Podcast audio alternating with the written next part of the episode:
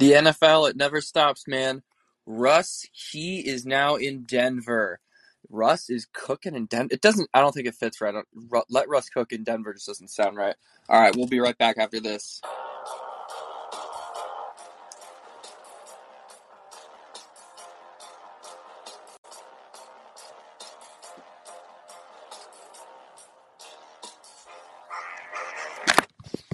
All right, guys, I'm Thomas Willard, joined by, as always, Tony Nometi.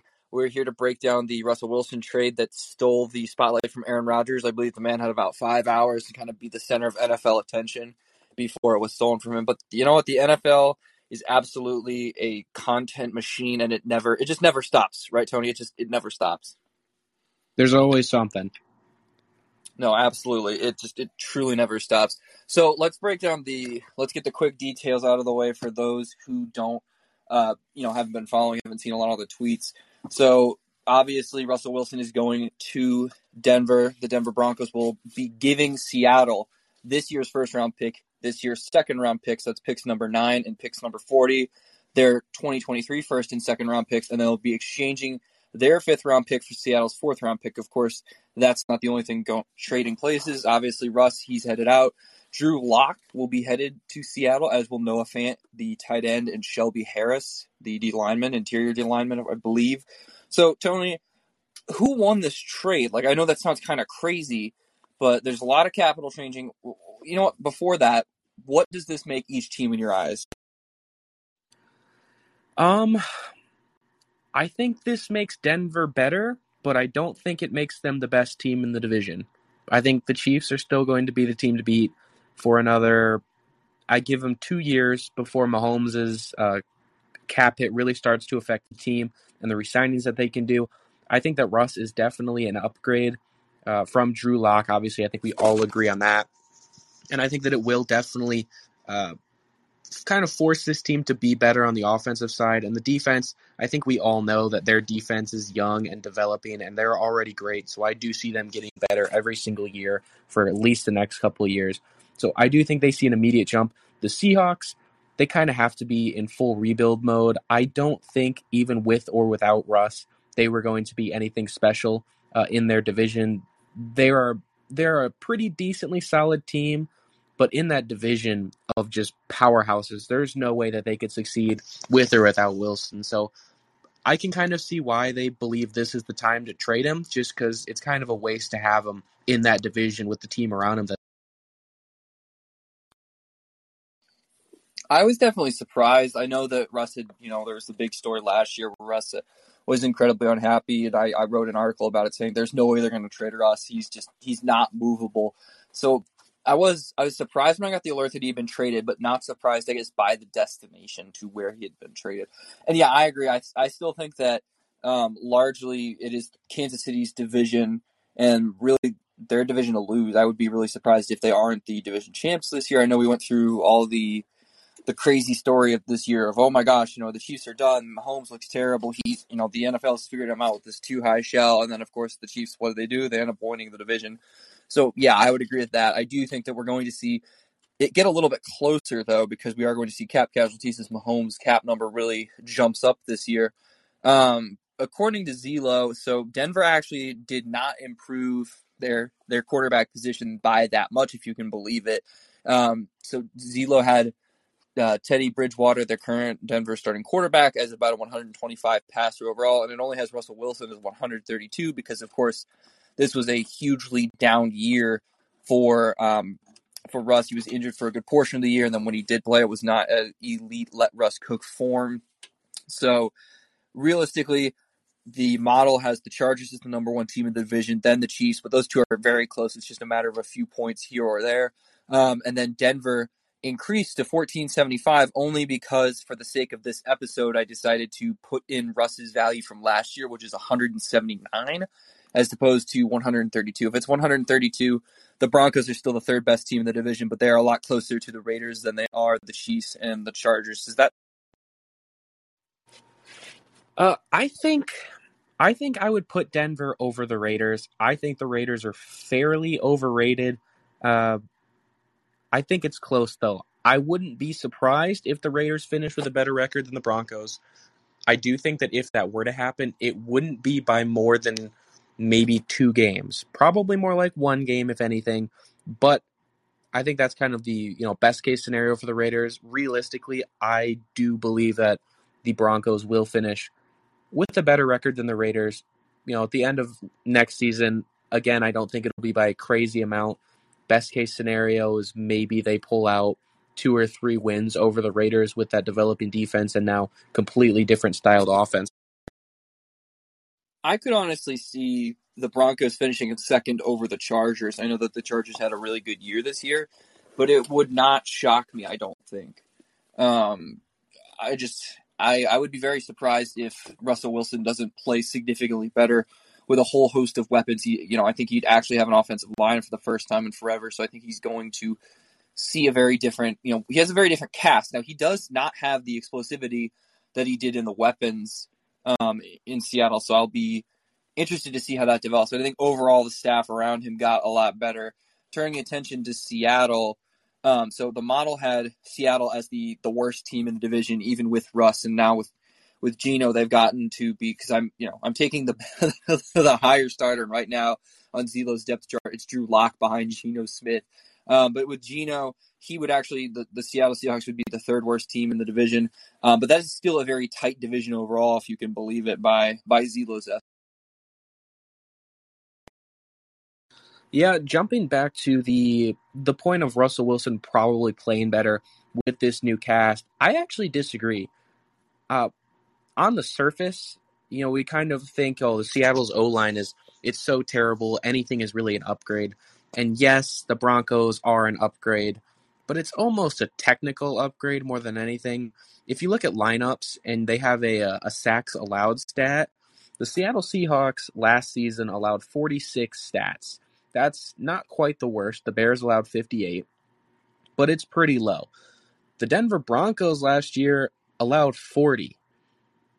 It's only a 6-sack difference, and yes, 6 sacks is somewhat sizable, I guess. It can change a drive or two in maybe 2 or 3 games, but he's really not that much better protected. For reference as to what a really good O-line is, the Tampa Bay Buccaneers are the best O-line. They allowed 23 sacks. The Los Angeles Chargers, they were 7th, and they allowed 30. So kind of the top 10 range would be about 31, 32, 33 sacks allowed. So the Denver Broncos are still kind of average to below average in terms of O-line at best. And as you said, I think that Russ might have kind of lost weapons here on the receiver front. They just traded Noah Fant as part of this trade, so they kind of lost their tight end. I don't necessarily see Russ doing anything better. He might kind of fall back a little. Yeah, it depends on who you're going to. I actually, I was kind of just saying that off the top of my head from what I remember watching those games. But if you go to pass block win rate, which is, of course, the ESPN metric, Seattle is actually 15th with Denver being 16th. So his protection may have gotten a little worse, even though I don't think it feels like it. And then, of course, if you go to Pro Football Focus, Seattle is 25th in their O-line gradings, and then Denver is 19th. Take what you will. I guess it's hard to tell. I guess it would be what I think, but I do think that even if it's small, it's like you said, it's more like a technical upgrade, which kind of surprises me.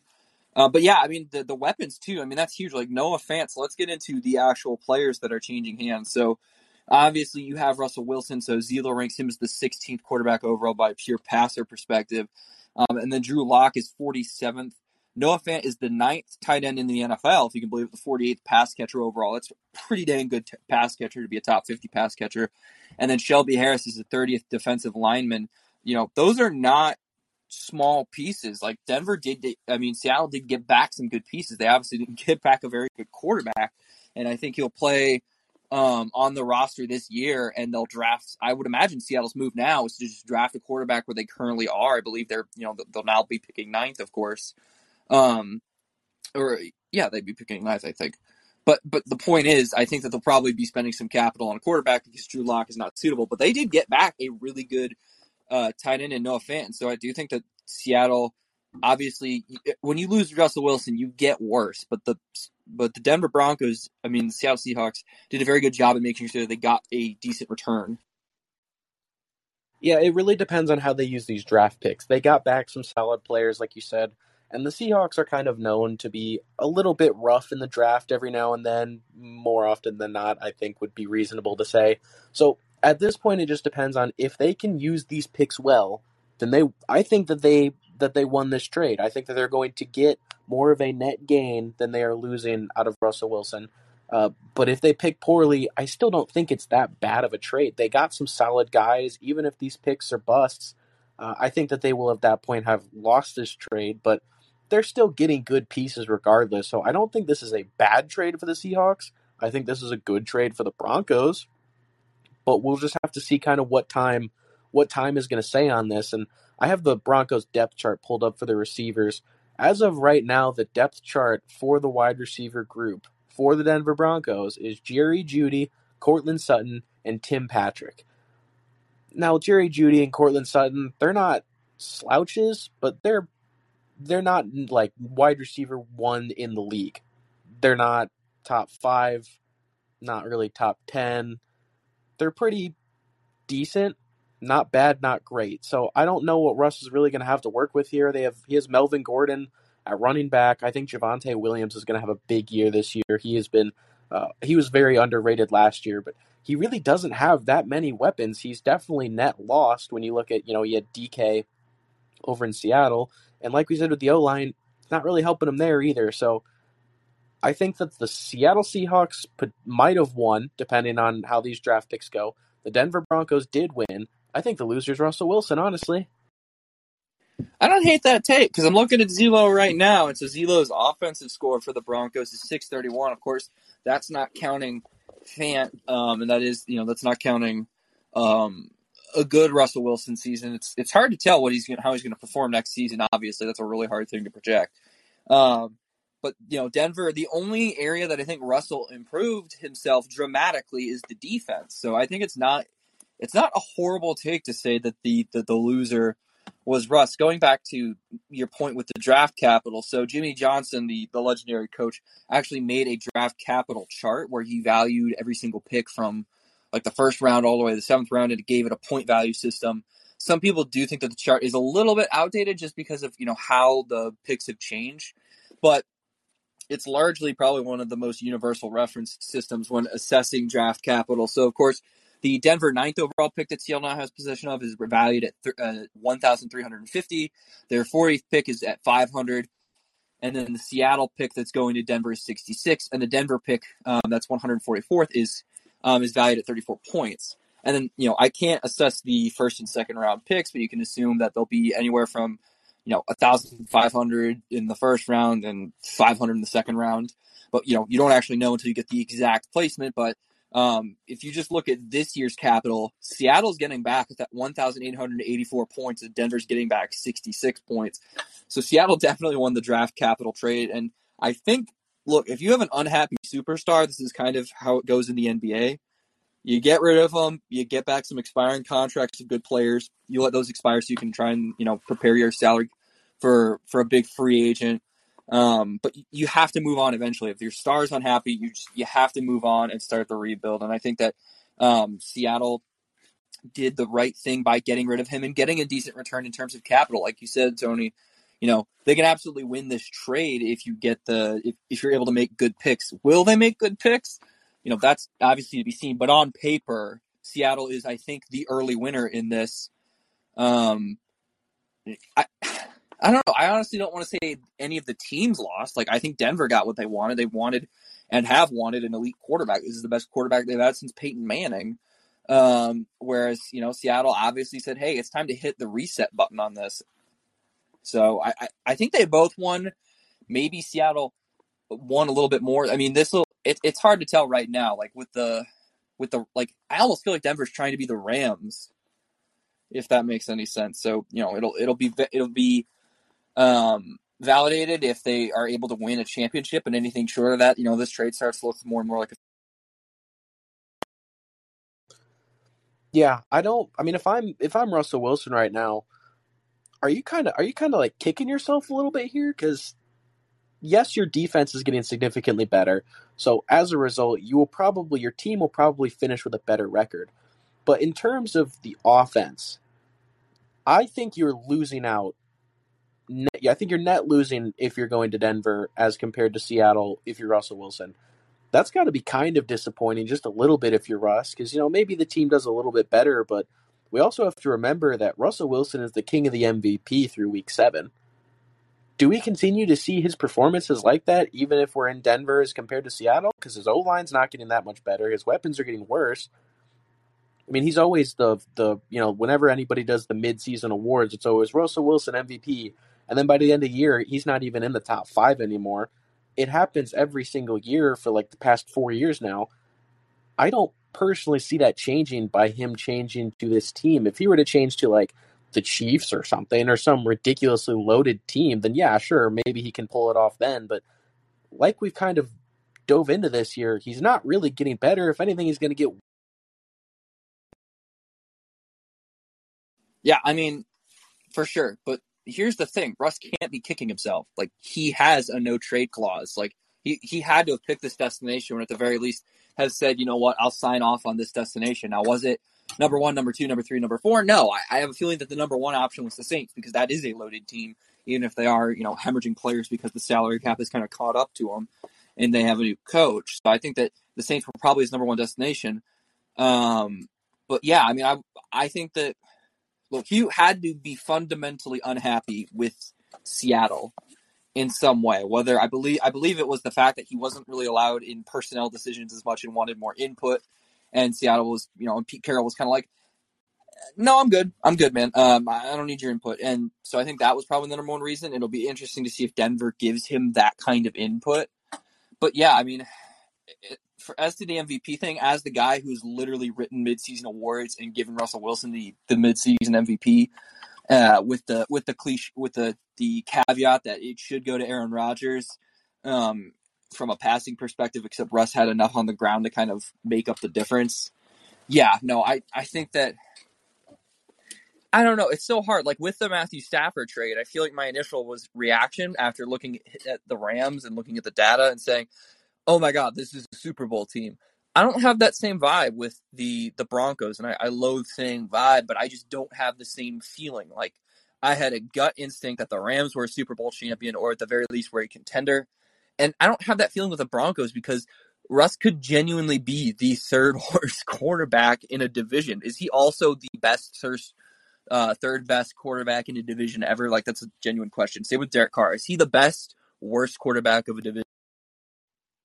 Well, I mean, absolutely. Like when that Matthew Stafford trade broke, he goes to the Rams. Our very first reaction, like as soon as we started that episode that we talked about, it was like one of the first things we said was, okay, the Rams are going to the Super Bowl. I think we even might have said the Rams are winning the Super Bowl. And, you know, obviously that aged well, but we said that because we were so confident in it. It was really that the Rams were one quarterback away, and Matthew Stafford, we both believed, was an elite quarterback who just didn't get the recognition because of the team that he was on. I don't get the same feeling here. I think that Russell Wilson is I'm almost hesitant to say great. I think he's a really good quarterback.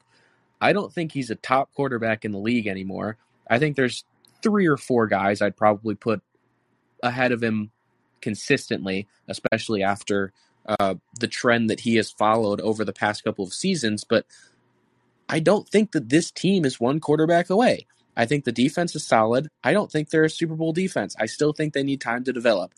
This offense, I can guarantee, is not a Super Bowl offense. I mean, this is really... I know that the Bengals just made it to the Super Bowl with a terrible O-line, and Burrow was constantly getting sacked, but that was also with the best wide receiver core in the NFL and Joe Burrow, who pulled magic week after week. So I think that if you look at the Bengals and you say, well, you don't need a great offense to make it to the Super Bowl, you're kind of looking at the unicorn there. More often than not, you need a really, really, really good offense and a really, really, really good defense to make it, let alone win. And I don't think the Broncos have close to either of those, even after the... Yeah, I mean, for sure. And like to kind of emphasize that point, back when we did the Matthew Stafford trade, according to the Draft Network, the number 1 need for the Rams was a quarterback. Like the Draft Network acknowledged, hey, they may have Jared Goff on this massive albatross contract, but that doesn't mean that they have the position locked up. They need somebody desperately, you know, and that need, of course, went away to other needs. But looking at the Broncos right now, quarterback has now dropped to a don't need, but now they have edge needs, which they gave away, a cornerback need, a linebacker need, and a safety need. Like, those are serious problems that would indicate to me that that defense, which we said was really young and can improve, is not primed to improve. If you have four primary needs and they are all on one side of the football, and then your secondary needs are offensive tackle and running back, like, that says to me you're far from perfect. Whereas with the Rams, the primary needs were very different from this Broncos primary need. Yeah, and when is Russ due for a new contract? Let me pull up his over the cap. I was just looking at it. I believe he still has 2 years left. So yeah, he has a 2022 year, and that cap number is $24 million. And then he has a 2023 year, which is the cap number is 2027, which realistically, those are two pretty team-friendly numbers. Like, that's only 10.9% of the cap and 12% of the cap. You could do a lot worse from a cap perspective. Granted, I'm not a huge fan of the quarterback now after looking at Zelo of those numbers being assigned to him, but you know, it's still a very team. Yeah, it definitely is very team-friendly. But I guess my point was we were just talking about how this defense is young and this defense needs to improve in order to make it anywhere deep into the playoffs whatsoever. It's still going to take maybe 2, 3, 4 years for this team to get to that level. At that point, Russ will have a new contract, and Russ being Russ, he might try to ask for something that's really, really high and probably not team friendly. So we could see a scenario where as soon as the Broncos are finally getting to that level, Russ's cap hit's going to be enough where they're going to have to cut some players and kind of regress as soon as they're peaking and not really have a chance to be a Super Bowl team. It's all going to depend on, you know, does Russ care more about the money or the ring? And since he already has a ring, I'm almost inclined to say that he's more leaning towards money. I don't think that's the case, because if you're leaning towards money, you just stay at Seattle and get an extension that's probably obscene. But what I am more inclined to say is that I think he wants a ring. I think you're right, though. I mean, like, the whole point of the Stafford trade was that F them picks was the expression that was applied to their GM. Like, it's a hilarious expression. His kids got him a mug. He actually wore the meme T-shirt at the Rams Super Bowl parade of just his face with F them picks. And so, you know, because they said, we're ready. We have the defense. And, you know, again, we are completely complete. I think you're right that the Broncos defense is genuinely 2 years away from being a year away. Like, you know, they're just a little bit too far away. And now I think that Russ, I think he wants to win a ring, because I don't think you leave your hometown where you're kind of a legend. You're the face of the franchise. You're probably the most, by AV, is he the most valuable player? I know you like AV. By is the Pro Football Reference AV? Yeah. Do you have that? But anyway, my point to that tirade is that I think he wants a ring. I just don't think that this is the best destination. I think that the best destination would have been the Saints, but obviously I don't think they can make the salary cap. Good Lord, I combine the words. Salary cap work, because they're the Saints and they're like $100 million over the salary cap. Yeah, they're just going to run into the issue of kind of like the Chiefs are going to run into, I think, in the next 2 years with the whole Patrick Mahomes cap hit number. They're going to be really good for another maybe 2-3 years, and then they're going to have to start letting guys go. The Broncos are going to run into that issue before they're even any good. So I do think that if that is the case and they develop on the pace that we think they're going to develop at, and the numbers start hitting like we think they will, at that point the Broncos may have lost this trade, because sure, maybe they make a little bit of a flashy jump into the playoffs in a first round out or second round out at best. But at the end of the day, if you're just going to give this guy a ton of money and not be able to really re-sign anybody, then what's the point of this whole trade? Yeah, I mean, I don't know. I genuinely think that you improved, but like almost at what cost? And, you know, if they go and win a Super Bowl, then we're wrong. But I feel fairly confident in saying that they're not going to. And, you know, honestly, so does Zelo. If you're the third best team in your division, then, you know, you're not a Super Bowl caliber team. Yeah. Are there any thoughts you want to... Do you have the AV? I have the 2021 leaders pulled up, but it only gives up to like top 10, and he's not in it. He's not in the top 10 AV leaders. I guess that was, you know, it was a bad year, but still, really? Okay. No, Josh Allen's number one. I mean, he's behind Tristan Wirfs, who's 17. Yeesh. So he's not even on the list. Like, yeah, he's still an above average quarterback. I think he's a top 10 quarterback in the NFL.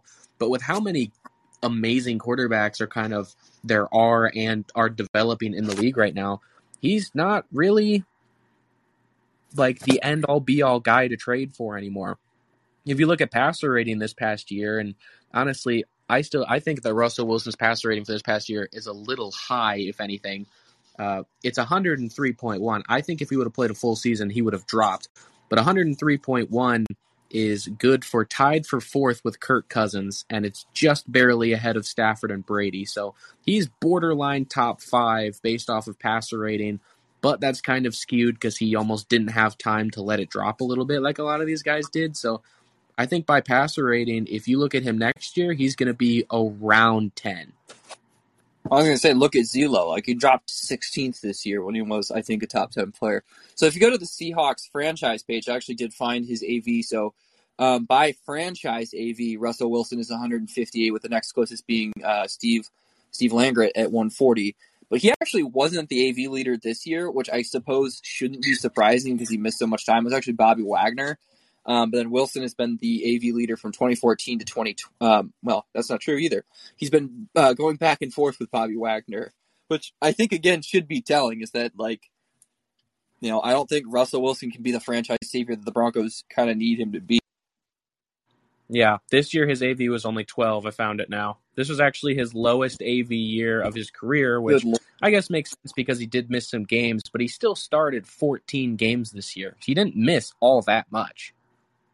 Yeah, no, I mean, wow, an AV at 12, yeah, that feels crazy. I'm kind of surprised. I would have looked back. I mean, I know he's the franchise leader, but if you look back at all of the seasons that he's played, you know, so Sherman won his rookie year. Sherman won his second year in the league, and then he won in his third and fourth year, and then Bobby Wagner won 5, 6, and 7, with Wilson winning in 8, 9, and then Wagner won in, this year. So he's barely like 50-50 on his years as being the AV leader. Which, you know, in the league that is today, if you're a quarterback and not the AV leader, that's probably not a great sign, because natural inclination is going to be, oh, it's the quarterback's most valuable position. If he's any good, he's probably going to lead in AV. If you look historically at Russell Wilson, his best AV years were 2014 and 2015, where he was 19. Since then, the closest he got to it was 17 in 2020. Other than that, he hasn't cracked 15. So he has taken a significant drop-off since pretty much his rookie contract was up.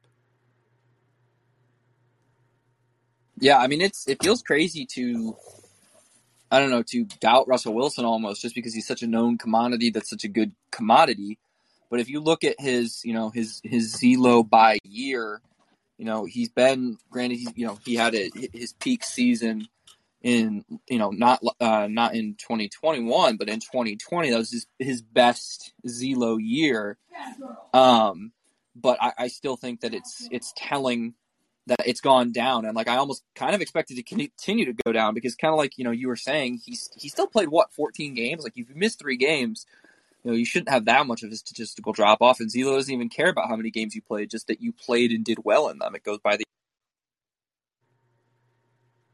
Yeah, I mean, he still has plenty of sample size for us to see how he would have played over the course of the season. He only missed, realistically, probably about 3.5 games, if you include that game that he was injured in that he technically started. So we'll give him 3.5. He still passed for 3,100 yards, so he might have barely cracked 4,000, with his 14 starts, 25 touchdowns, 6 interceptions. So, pretty good on the interception side, a little low on the touchdown side. So, and this is all kind of just reinforcing that he's an above average quarterback in the league, but he's no longer, the elite top 3, top 5 kind of guy. So if you had to kind of give this as we kind of close, because there's not a big free agent quarterback on the market, I think Denver got the best available ready-to-play quarterback that's, short of Deshaun Watson, and I don't think you can count him as a ready-to-play quarterback because of all the trouble he's in. So, you know, I think Denver did the best they could do because they clearly needed a franchise quarterback. But, you know, with that context, it's a good trade. But overall, what would you give the Denver side of the trade grade? I think I'd give them a B, simply because, yes, you got the best quarterback available to play, you know, kind of plug and play quarterback right now, if you will. But at the same time, we did talk about how this defense is still 2 or 3 years away. Like, you still have time to find your guy before, you know, it's really like you're a quarterback away. It's not like the Rams where this team's completely built and they just needed Russ. You kind of had time to not sell the farm, if you will, to get this guy now when he's probably just going to cost you later. I think I'm going to give them, I don't know, I want to give them a little bit of a higher grade because, you know, I'll give them a B too, but it'll be it'll be pretty much the same reason. Like, you gave up a lot of picks. You're not getting, obviously, picks in return. Russ is an aging quarterback who's probably, you want to say, approaching the end of his prime? Like, or do you think he's still in his prime? I don't know. I'd say it's a B because they gave up a lot of assets. And then Seattle, I think you did the best you could given the fact that he wanted out. And when a quarterback wants out, like, your leverage is diminished. And the fact that they got a rookie quarterback, Noah Fant, Shelby Harris, like, that's very commendable. Yeah, that's not bad. I think I give them both a B, honestly. Why do you give the Seahawks a B? Because it depends on how they use their picks. Okay, well, I don't know. I feel like that's. Like, I mean, let's not pretend like they got an elite young quarterback. No, I know, but you still got assets back, is what I'm saying. Like, even if you don't care about Drew Lock and you know that he's not going to be on the roster next year, like, Noah Fant as a top 10 tight end in the league and Shelby Harris is a really good interior defensive lineman. Like, those are two not slouch pickups. Yeah, absolutely. I mean, it's kind of like a good not great trade for them. Like, you did what you could, but in a perfect world, you would have gotten more. So, you know, it's not an A. I guess you can argue it's a B+ for me. I think it's a B. It's just under a B+ that could turn into a B+ or A- if you use your picks really well. I don't know. So, I mean, the problem is that he obviously had a no trade clause, right? So, like, he dictated this term. He dictated the terms of this deal. He gave them, what were the four locations? But Dallas was one of them before Dak got signed to that monster deal. Denver, of course, the Saints, and then the Raiders, right? He gave them four locations, and then, you know, two of the teams in the Raiders and Dallas are fairly firmly committed to their quarterback. Denver was really the only quarterback, or the only place that didn't have a quarterback that they cared about deeply. And then the Saints seem to be, all for all intents and purposes, moving forward with Jameis Winston. So I think that, considering the fact that this was the only team that Russ wasn't going to immediately veto, and the fact that the Broncos kind of desperately needed it, they got a lot of capital out of the fact that it was the one team that Russ could realistically go to. So that's, I'm going to give them an A-, not an A. Not an A+. It's not the best trade I've ever seen, but I think that considering that there was really only one team that would be willing to take on Russ, and there was only one team that was going to take on Russ that Russ wouldn't immediately veto. Yeah, but that's not really an issue for the team. The team doesn't really care. The team would love to have him. It's really Russ that's the one that has the issue, which is why I would give Russ the losing grade here. No, but I'm saying that if you're the Broncos, you lost leverage immediately. Like, before you sat down to the negotiating table to hammer out this deal, you lost instantly. Well, I mean, I don't think they should have made this trade, period, so I guess I kind of agree. But given that they did make the trade, I don't think it was the worst trade for them. Like, this is the best guy on the market. I don't necessarily think you should have gone for it now. But if you were going to go for it, I guess this isn't terrible. No, I'm talking about from the Seattle side of this. Denver, I agree, got a B. I'm saying the Seattle side. I mean, I can't give them an A for this. A-. I can't give them an A- for this. I mean, they got two above average players. They got a below average quarterback. Then they got a bunch of picks. It really just depends on how they use the picks. It could definitely be an A if they use the picks well. A-. I could definitely give them an A- if they use the picks well. But before I know what they do with these picks, I'm going to give it a B. Okay, but I agree with that. That makes sense. I'm going to give them a B+ just to say you were dealt a bad hand because you obviously don't want to give Russ away. So I'll give you a little something more.